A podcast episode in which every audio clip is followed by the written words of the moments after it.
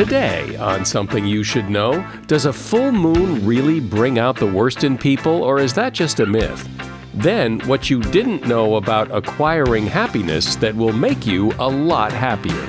A lot of recent research is showing is that happiness itself is best experienced when it's not pursued directly, but rather when it becomes the byproduct of other behaviors that we are motivated to pursue. Also, your grandmother was wrong. Fidgeting is a great thing to do. And mushrooms, fungus. Without it, you might not even be here. Fungus is truly amazing. There are fungi found growing in the blasted nuclear reactor at Chernobyl. They seem to be able to use radiation as plants use the energy in sunlight. You also have fungi that live in the fuel tanks of aircraft. You have specialist molds that live around whiskey barrels. All this today on Something You Should Know. Support for this podcast comes from Pluto TV. Need an escape? Drop into Pluto TV for a world of free TV. Stream hundreds of channels and thousands of movies and shows all for free. Yeah, free. No subscriptions, no fees. Binge on 24 7 channels of Narcos, CSI, Star Trek, and everything from hit movies to the latest news, comedy, live sports, and more. Download the free Pluto TV app for Android, iPhone, Roku, or Fire TV and start watching now. Pluto TV. Drop in. Watch free. Something you should know. Fascinating intel, the world's top experts, and practical advice you can use in your life. Today, Something You Should Know with Mike Carruthers.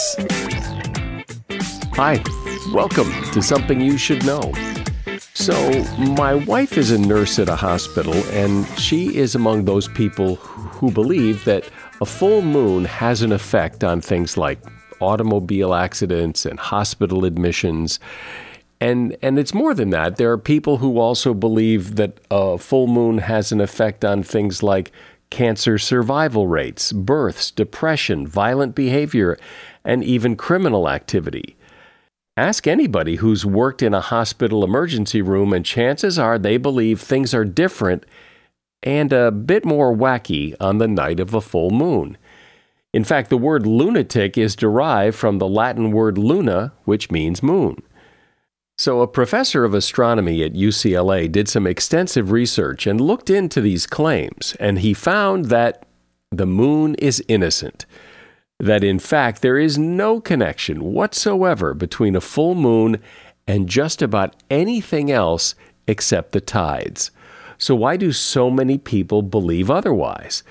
He concluded that it's what's called confirmation bias. It's people's tendency to interpret information in a way that confirms their beliefs and ignores the data that contradicts those beliefs.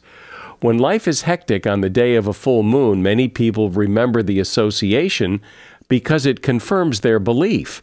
But hectic days that do not correspond with a full moon are promptly ignored and forgotten because they do not reinforce that belief. And that is something you should know.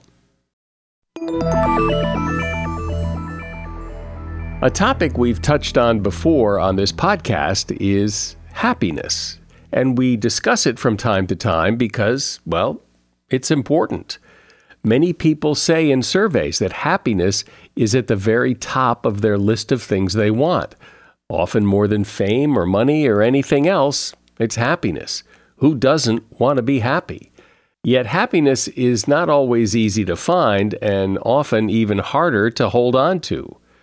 Still, happiness has been studied a lot, and one of the people who studies it is Tim Bono. Tim is on the faculty in the psychology department at Washington University in St. Louis, where he teaches courses on the psychology of young adulthood and the science of happiness. He's author of a book called Happiness 101 Simple Secrets to Smart Living and Well Being. Hey, Tim. Thanks, Mike. It's great to be joining you today.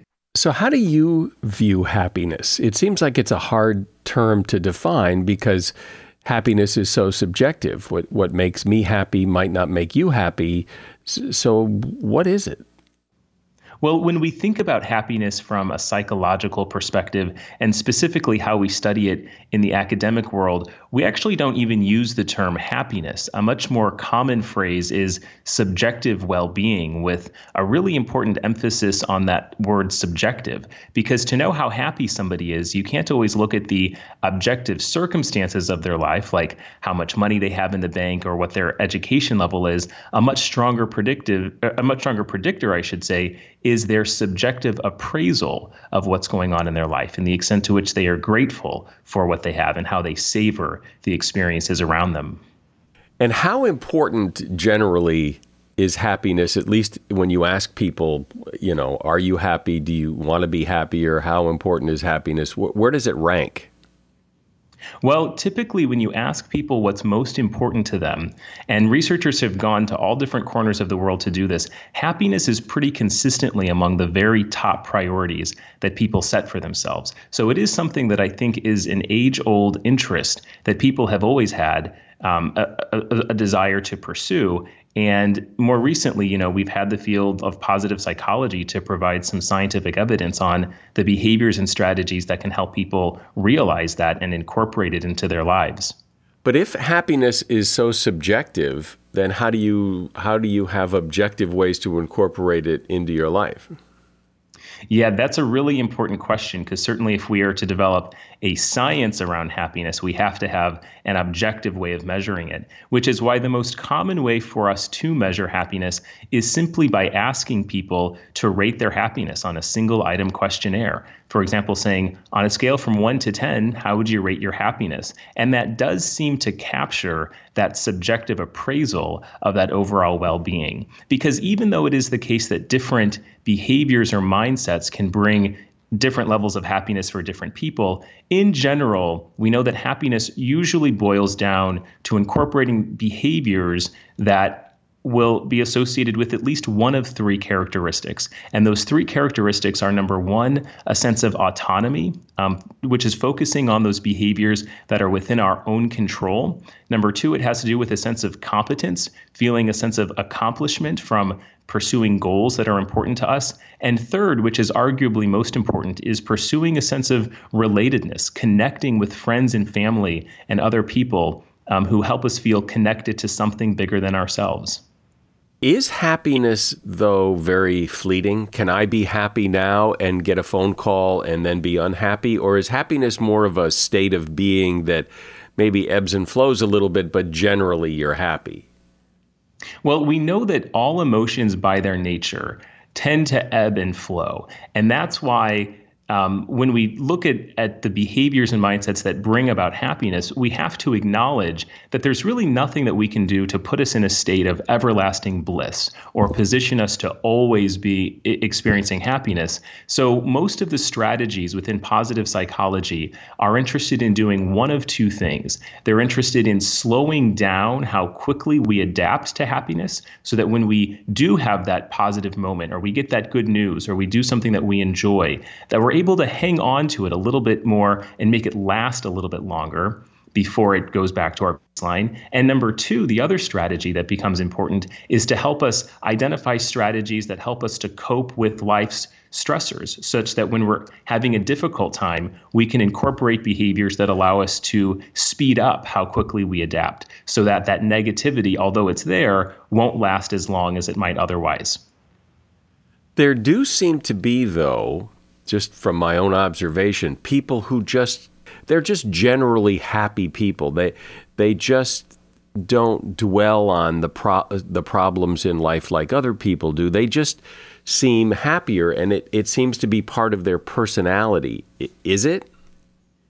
Yes, there is some evidence that for some people they have a higher set point for happiness. There's some evidence to suggest that part of our happiness is due to genetics, you know, what we inherit from our parents. Um, but we also know that there's generally a range that we all have. And that's why I think an important mindset when we think about the pursuit of happiness is not to think about how about whether I'm happy or how happy I should be, but rather to think about how can I become happier such that regardless of where I fall on the emotion continuum and whether I have a high set point for happiness or whether that's relatively low, still there are things that I can be incorporating into my life to become happier. And that's really what the goal of the research. You know, it's not to say, well, um, let's all try to have a rank order to see who can be the happiest, or can I be as happy as my neighbor or as happy as my coworker, but instead to say, given the circumstances of my life and perhaps things that are outside of my control, preventing me from being as happy as I could be, positive psychology really has an interest in helping us identify those things that are within our control that can at least help us to become happier. And if we can put ourselves in the habit of incorporating those behaviors and those mindsets into our day to day lives, that can really go a long way to help us a year from now, or a month from now, or maybe even a week from now, at least become happier than we are today. So, is unhappiness just the lack of happiness, or is happiness the lack of unhappiness? Or, or I kind of see it like, you know, there's sea level, and then above sea level you're happy, and below sea level you're unhappy. But a lot of people may be just at sea level where they, they wouldn't characterize themselves one way or the other. They're just, eh, I'm okay. Yeah, and that's a really important question because um, when we think about our emotions, we typically think about them residing on a continuum. That on one end of the continuum, we have really positive emotions. On the other end of the continuum, we have negative emotions. And then in the middle, there's sort of a zero point. I think this is what Pink Floyd once referred to as comfortably numb. And one of the things that we know about our emotional experiences is that they those those different kinds of emotional experiences operate independently which means that it's possible for us to experience happiness at the same time that we are experiencing unhappiness. You can think of something like college graduation, where you are simultaneously excited that you have accomplished something, but at the same time, you're sad that you're having to move away from your friends. Um, or there are days when you're not necessarily experiencing happiness or unhappiness, but you're just sort of at that zero point. So um, it, it, so the question is happiness the opposite of unhappiness? Not necessarily. Those emotions can exper- can be experienced independently of one another, or they can happen all at the same time. Are there objective things you need to be happy? I would assume you know you've got to have food on the table and a roof over your head, or that that there are things that without them it would be almost impossible to be happy. Yes, certainly we know it's the case that if you don't know where your next meal is coming from or you otherwise don't have your basic needs taken care of, it's really hard to achieve a sense of happiness in our day to day lives. It's kind of related to one of the age old questions about whether money buys happiness. And what we've found is that although there is a small correlation between money and happiness, that relationship really exists at the lower end of the socioeconomic continuum because, as you say, if you don't have your basic needs met, then um, you're so preoccupied with survival that you can't be thinking about the higher order goals like self esteem or gratitude or social connection. But once we've reached that point where we do have basic needs met, um, that's where an increase in wealth doesn't necessarily correspond with an increase in happiness. And it really has to do with other behaviors and mindsets that we are incorporating into our lives. But I would imagine, though, it would correlate in this way that if you were once very wealthy and then you lost a lot but not all of your wealth, so now you still got your basic needs met, but four out of your five mansions are gone and your speedboat's gone and your private plane's gone, you might be pretty unhappy about that. Yes, you're exactly right. One of the things that we know is that we human beings are very adaptable to our circumstances. So, whereas many people would look at somebody who has many mansions and boats and all sorts of wealth and a life of luxury, people would look at that and say, wow, if I had those things, I would be a lot happier. But once we get those things, we tend to we tend to adapt to them very quickly, such that they simply become the new normal. Uh, and if we then suddenly lost those things, then we would be comparing our more modest way of living, which uh, by other standards would be perfectly comfortable, but we are comparing that against this higher set of expectations about how amazing and how wonderful life would be. So when researchers have examined that, people who have had lots of money and then they've lost it for one reason or another, you do tend to see, um, pretty reliably, in fact, a decrease in their overall well being. However, within a period of time, they eventually recalibrate those expectations and eventually they are able to reach a new equilibrium about you know what life should be looking like and what life should be like so the, one of the things that we've come to understand pretty reliably in all of this research in positive psychology is that humans are adaptable both to good things and to negative things Great. Uh, Tim Bono is my guest. He is author of the book Happiness 101 Simple Secrets to Smart Living and Well Being. As we age, you can start to see it in your face and, and feel it in your bones. There are creams that claim they'll give you younger skin and energy shots that'll give youthful energy. Let's look deeper beneath the surface on how we can counteract the effects of aging. True Niagen helps us age better by supporting the energy generating engines that exist in our bodies, helping us restore youthful energy. Tiny repair enzymes work deep in your cells to help you recover from lifestyle routines that are hard on your body, including sleep deprivation, an intense workout, or a poor diet. True Niagen supports these enzymes.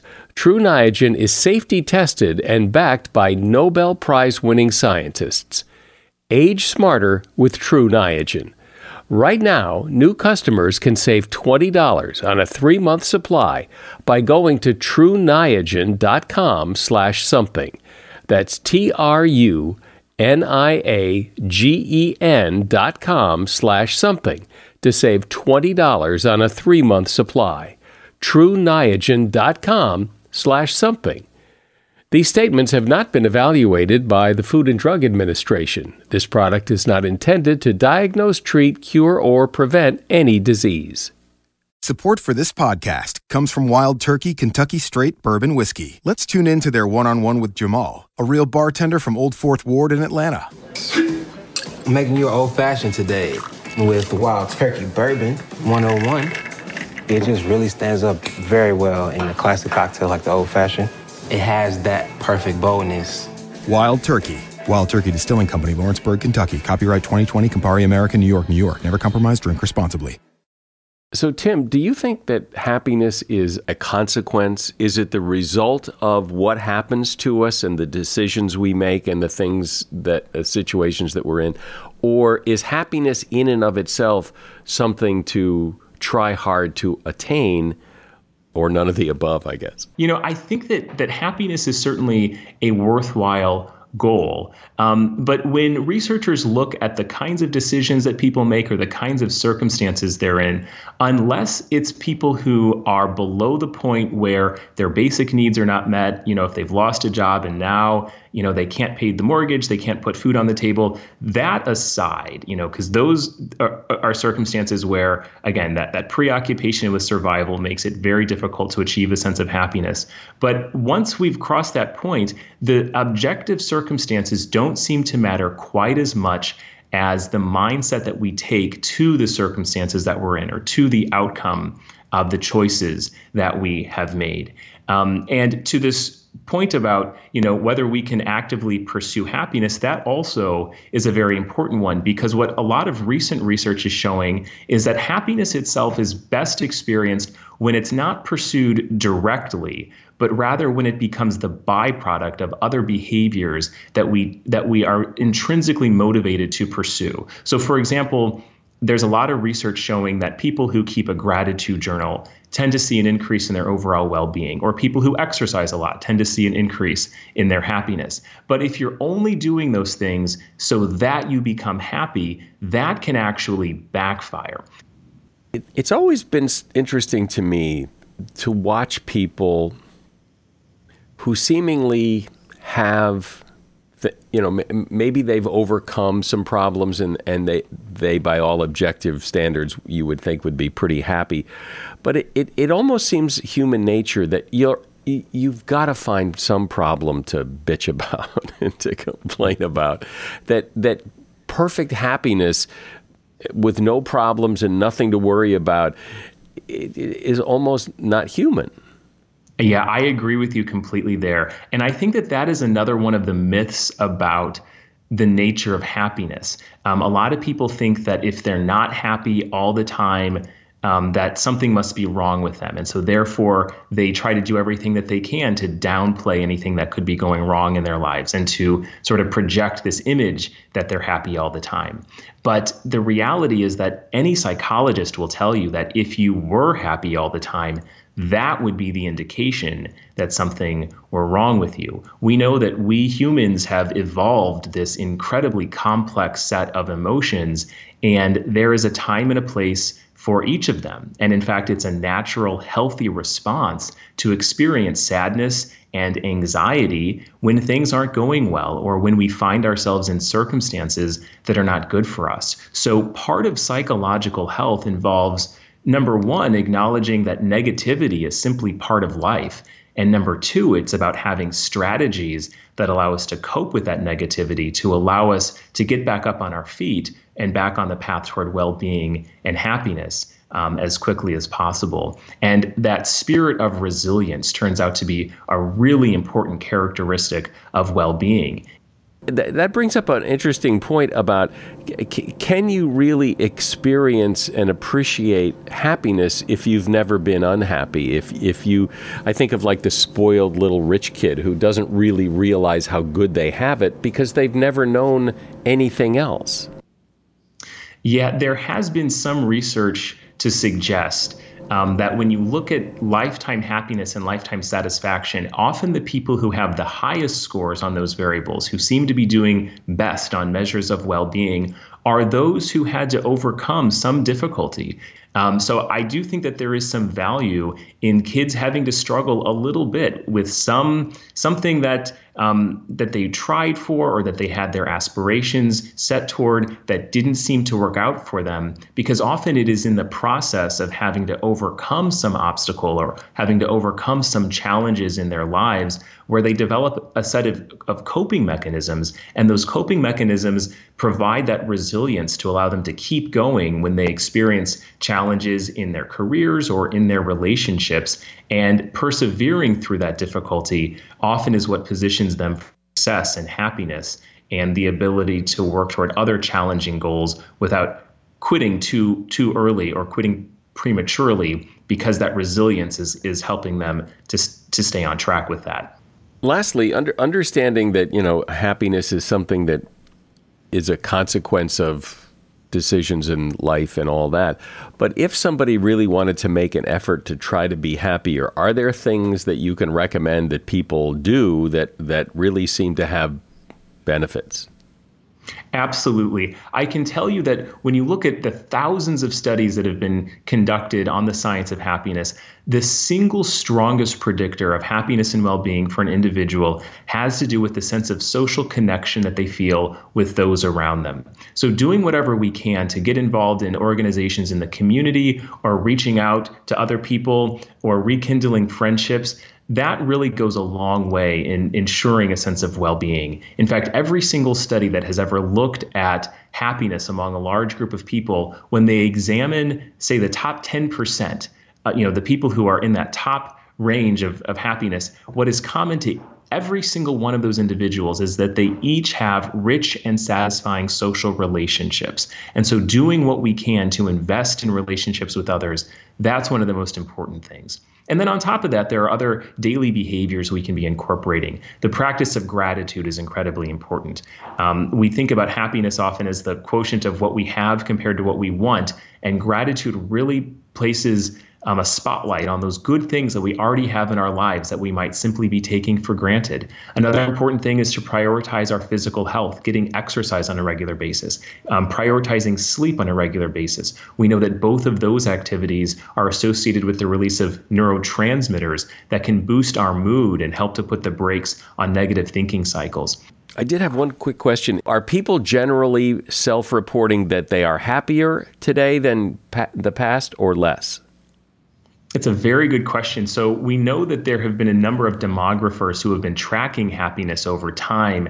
And one of the things that we've found is that um, happiness was relatively steady um, for a large part of the 20th century. Um, so, all through the 90s, through the early 2000s, it was relatively steady. And then it started to take some dips around 2011.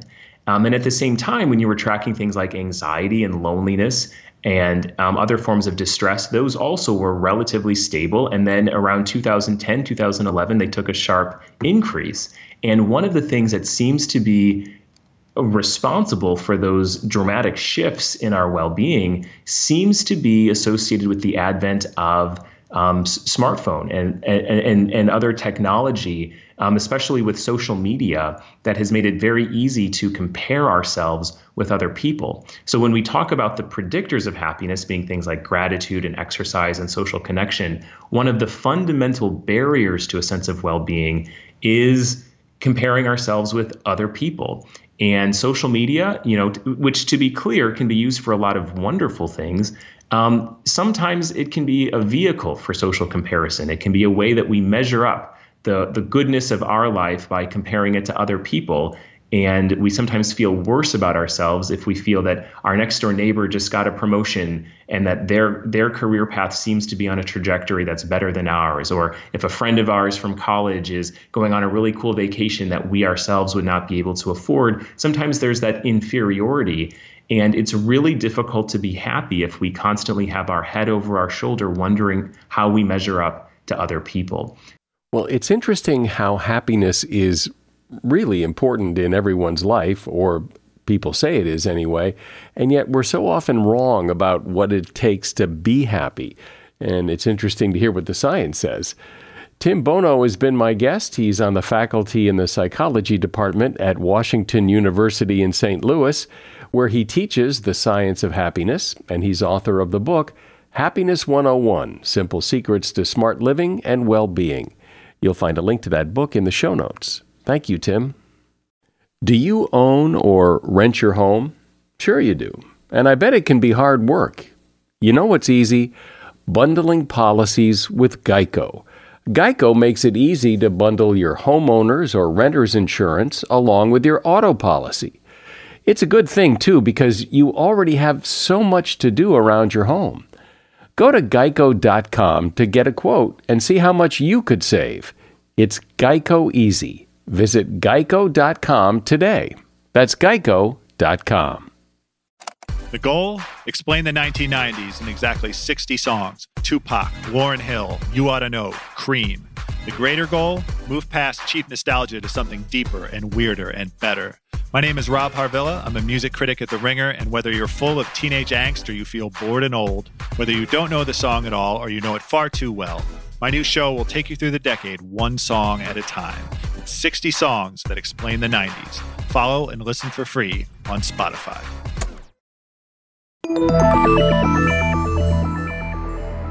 One of the best things about doing this podcast is when a topic idea comes across my desk that I would have never come up with or even thought would sound like a good something you should know topic uh, that turns out to be really interesting.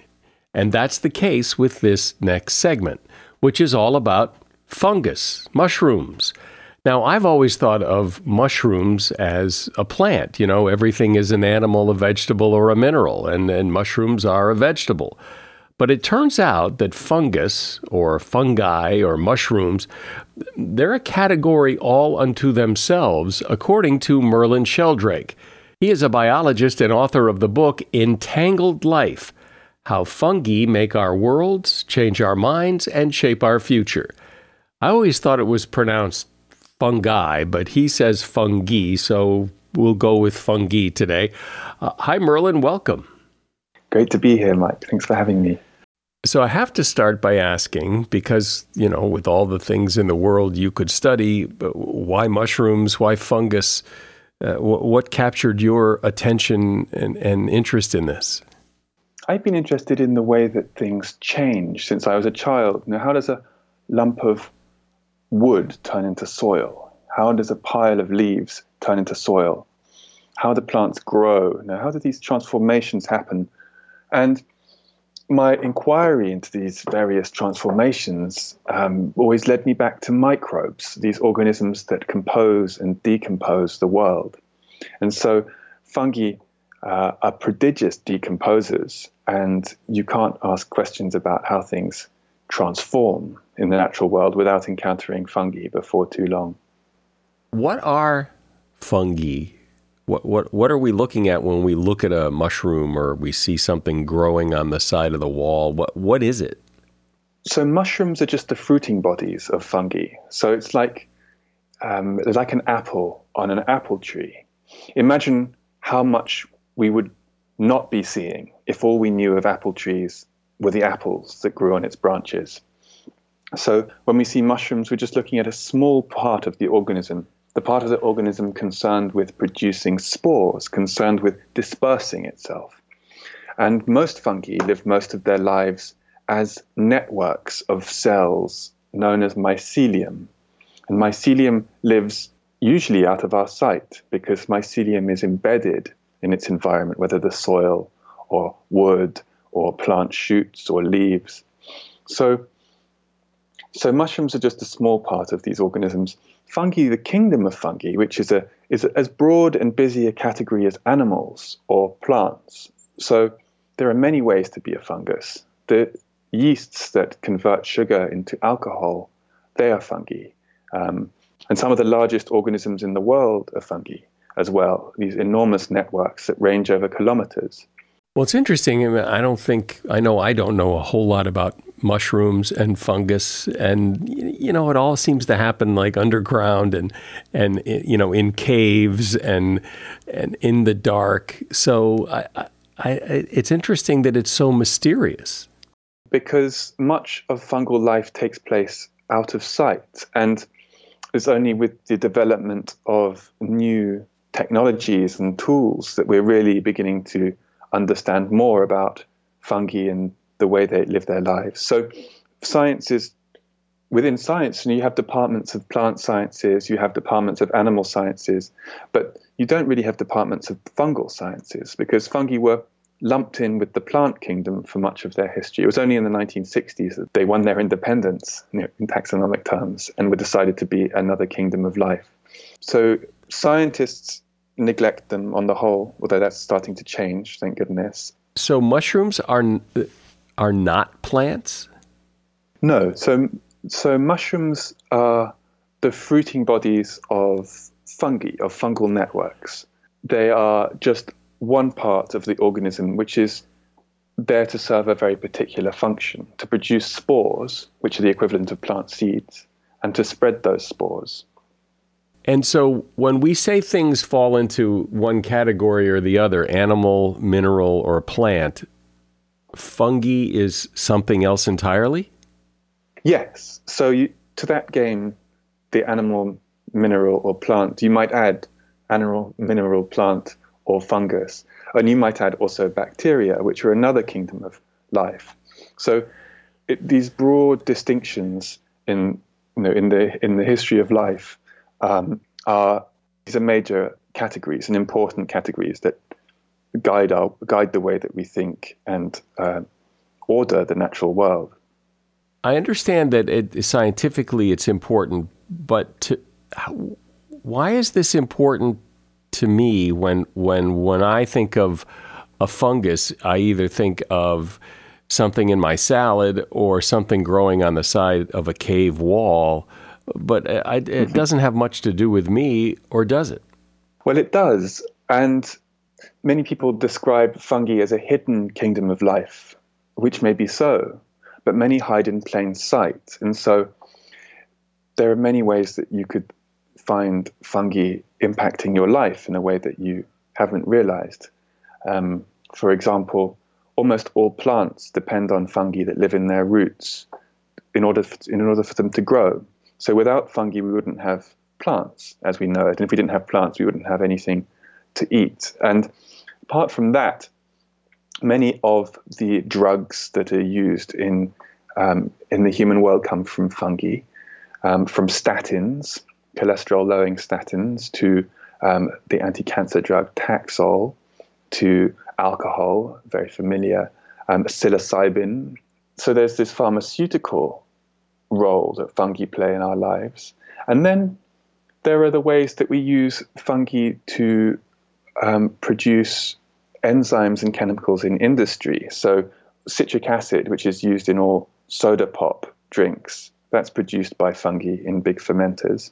many vaccines are produced in biochemically engineered yeast strains. So there are lots of ways that everyday life spins on fungal metabolic abilities in just ways that we don't often recognize. Why is it that I will sometimes be walking down the street and uh, in the middle of a lawn somewhere, there's a mushroom, and I, I don't know where it, where did it come from? Those mushrooms that you'd see in a lawn, m- most of the organism would be living below the surface of the soil as a big sprawling network that could range anywhere from you know a few inches to several feet to several meters. And at that moment, that organism would have sprouted a mushroom to disperse its spores, much as an apple tree would grow an apple. Um, so, in that moment, you could ask yourself, what would I be missing if I saw an apple sprouting from the ground in place of this mushroom? You know, what would you? What about the apple tree sprawling and twisting below the surface of the soil? And it's a kind of analogous situation with this mushroom that you're seeing the rest of the mushroom's organism, the rest of the fungal network, would be making a living digesting, decomposing, rotting material in the soil. The mushroom seems to, if my recollection is correct, seems to pop up when it's wet, though. There seems to be a particular weather element to it. Yes, so many prop up uh, after rain because fungi use to grow, they inflate their cells with water. So when when it rains, there's enough moisture to power the growth of mushrooms. And in fact, this growth can be very, very strong. You know, we can have mushrooms that punch their way through asphalt roads or lift heavy paving stones. Um, and you wouldn't, you wouldn't think it possible if you picked one of these mushrooms. You know, they're a kind of soft, squidgy, fleshy material. Many you can eat, of course. Um, but nonetheless, they generate enough force by this hydrostatic, this water driven power of their growth to crunch through very tough materials. And many of them we can eat, but many of them, even if you eat a little bit, will kill you. So, what, what's the what's going on there? Yeah, so it's a bit like much of the natural world. So there are lots of plants. There are also lots of plants that produce poisons that would kill us. And there are lots of animals that we could eat, but there are also animals that produce poisons, whether scorpions or pufferfish uh, or poisonous snakes that would kill us. And it's similar in the fungal world. Uh, there are these mushrooms which produce powerful poisons that that will kill us, but it's not a unique feature of fungi um, to be deadly, to be potentially deadly. The way you describe it, it it sounds you know very it's you know almost like another life form but when i think of mushrooms fungus i think of you know cultivated, you know, you buy them at the supermarket because somebody grew them rather than it's living under the ground in this kind of mysterious network. Yeah, exactly. And this is this is a very common perception and it's a very understandable perception because the parts of fungi that we can sense with our our unaided senses are mushrooms usually. These are the parts of the fungus made edible, poisonous, covetable. Some of the most expensive foods in the world are fungi, um, truffles, the fruiting bodies of some fungi. So these are the parts of the fungus made uh, perceivable, you know, made noticeable. And so we would naturally think of mushrooms when we think of fungi. Uh, but that's what's so thrilling about this, the fungal world, the fungal kingdom, is that the more we find out about it, the more we realize that these organisms underpin many of the natural processes that we take for granted. They, they support many of the ecosystems that we, we didn't know they supported. We, um, we learn more and more about how, how different things would be if fungi didn't exist. How different would things be if fungi didn't exist? Well, they'd be unrecognizable. I mean, the history of life would uh, would have unfolded in a very different way. These kind of questions are always very hard. But for example, plants could only make it out of the water and onto the land about 500 million years ago because of fungi, because of the partnerships that they formed with fungi. So when the ancestors of plants, which were small uh, algae, uh, you know, these photosynthetic, they were green, they photosynthetic, so they could eat light, um, and they could produce energy from light but they weren't able to scavenge and forage around in the soil, in the these solid ground. So when they washed up onto the shores of lakes and rivers, they formed relationships with fungi, which are very capable foragers in solid ground. And fungi behaved as root systems of these plants for about 50 million years until plants could evolve their own root systems. So the rest of the history of life on land is a history driven by this relationship between plants and fungi. And you know, plants, are what we what we call plants, are really fungi that have evolved to farm algae, and algae that have evolved to farm fungi.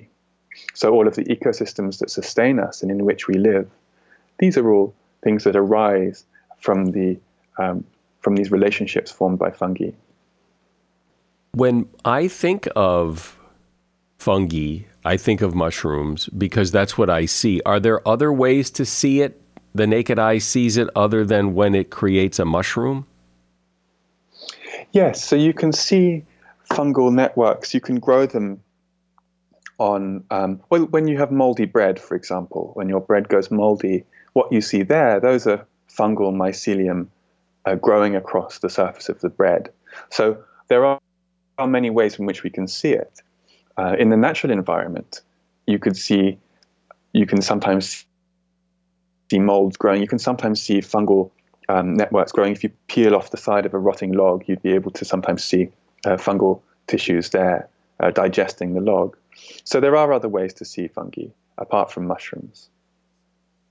And so when mold grows on my bread, generally we know that uh, the bread's probably been sitting around for a long time. And and what happened? What, what, where did that mold come from? And then if i put it in the fridge it probably won't come or at least won't come for a, a few more days. So those molds on your bread would have come from spores in the air. And spores are how fungi disperse. So spores are a bit like plant seeds. And they're a fascinating uh, subject. Fung- fungal spores are the largest source of living particles in the air. So fungi produce about 50 megatons, 50 million tons of spores every year, which is the weight of about 500,000 blue whales. And these spores circulate in the air, in the atmosphere, and they can even trigger, um, they change the way that weather patterns take place because they trigger the formation of droplets and ice crystals and so can influence the pattern of rain and hail and snow. So these fungal particles are traveling in the air, and when they land on a suitable surface for them to grow, they sprout and they develop into a new fungus. And so when you see the mold growing on your bread, you're seeing this the early life of a fungus that has most likely arrived as a spore. What is it about my bread that makes it do that that it doesn't do on my crackers or on my plates or whatever? Well, it, you probably find fungi that did grow on the crackers after a while. The bread is more moist, and so fungi could find an easier home there. Um, plates would be hard because there isn't much organic material for them to digest. They live on the sources of food. Uh, you do find fungi living on all sorts of strange materials. They have a wide variety of appetites. There are fungi found growing in the blasted nuclear reactor at Chernobyl these fungi grow towards radioactive hot particles. They seem to be able to use radiation as plants use the energy in sunlight. You also have fungi that live in the fuel tanks of aircraft, the kerosene fungus. You have specialist molds that live um, around whiskey barrels in Canadian distilleries that live off the evaporating alcohol fumes uh, that emerge from these barrels over the course of years. So fungi have different appetites, and that determines where they grow. Fungus seems to have a PR problem in the sense that when I think of a fungus, and when you say, "Oh, a fungus is growing," uh, fungus and mold and things like that are really have a bad reputation. We we want to get rid of them. We don't want to embrace them. There's a kind of cultural distaste in some places for for fungi. And it depends where you are in the world if you are in China or Japan or Korea, there tends to be um, a greater love of fungi um, and, and mushrooms, and both in medicinal terms and culinary, culinary terms. But on the whole, in um, in England and North America, we tend to find more mycophobic attitudes. It relates to our attitudes to supposed germs more generally. You know, for much of the 20th century, germs were understood to be agents of disease. Now we, un- now we understand our bodies to be made up of more bacterial and fungal cells than our own cells. And so these, these microbial partners and inhabitants of our lives are key players in the way that we behave and develop and grow. And so this germ gross attitudes that we've inherited is not always appropriate. And so fungi suffer a bit from that, I'd say. It seems so kind of mysterious and uh, out there in the wilderness and the wild and under logs and everything. How does it get to the point where people say, well, here we're growing, you know, uh, porcini mushrooms and here we're growing portobello mushrooms? How does it get so controlled and so farmed when it sounds like the way you're describing it, it's so like out there and kind of out of control? That's a good question. It's and it depends on the fungus. So many fungi can't be cultivated. So truffles, for example, white truffles can't be cultivated, which is what makes them so valuable.